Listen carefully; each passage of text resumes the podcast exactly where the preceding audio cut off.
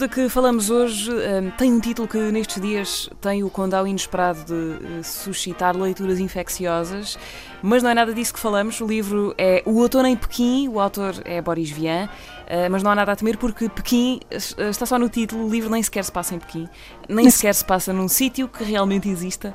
Uh, antes de pormos isto no REC, Isabel, estavas aqui a dizer que isto é uma coisa muito esquisita, como espécie de sinopse do livro. É uma coisa muito esquisita. Sim, não se, passa, não se passa em Pequim, nem se passa no outono. Ou seja, este título é assim porque sim. Se não quisermos andar atrás de muito, muito daquilo que já se escreveu sobre as razões de ser do, deste título. Aliás, porque procurar uh, explicações razoáveis para tudo o que acontece neste livro é pouco razoável, hum. porque estamos aqui num, num romance muito difícil de, de caracterizar segundo um, correntes de escrita. Há quem diga que é aqui um lado surrealista, sim, terá. Uh, há aqui muita coisa uh, surreal a acontecer, muita coisa absurda.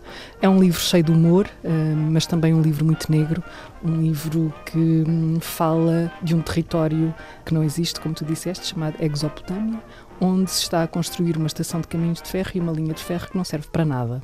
Portanto, temos de aceitar que a lógica é não haver lógica.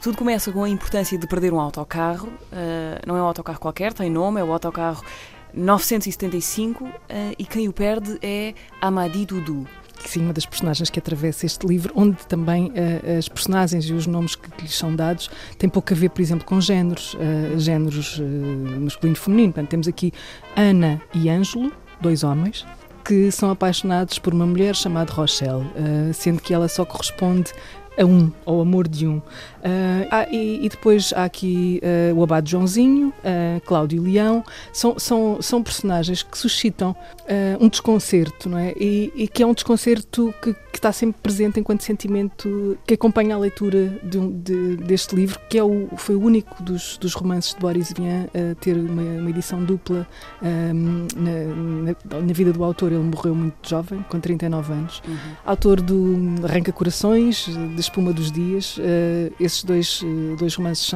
serão, serão, dos mais conhecidos uh, de Boris Vian, juntamente com este Outono em Pequim. E temos sempre esta este, este lado muito ambíguo. O Boris Vian é capaz de suscitar um, sentimentos muito contraditórios naquilo que vai descrevendo. E esse efeito uh, de estranheza, uh, de surpresa, de desconcerto, como eu dizia há pouco, talvez seja aquilo que, que é mais, uh, mais de sublinhar uh, na escrita de Vian. Hum. Portanto, temos uma linha de comboio que não vai levar a lado nenhum, provavelmente.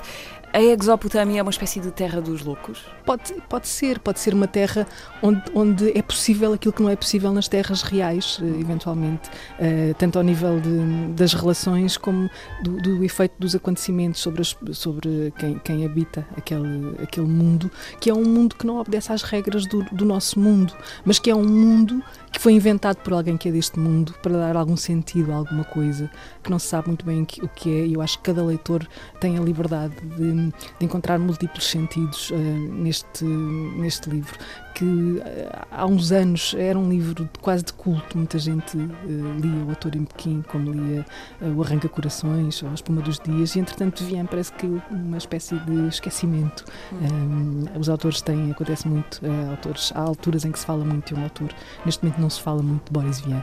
aliás, quanto a Boris Vian, para falar dele em pouco tempo, quase que precisamos de escolher um lado, não é? O de escritor, o de poeta, o de músico, o de engenheiro.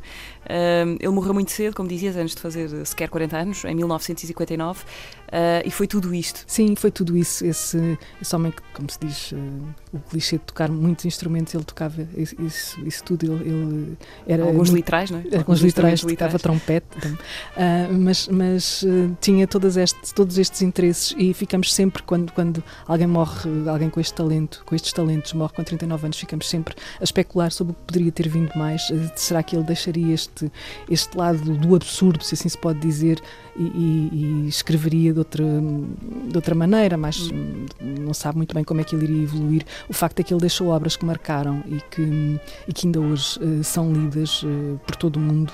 E estamos aqui a falar dele muito tempo depois dele ter morrido.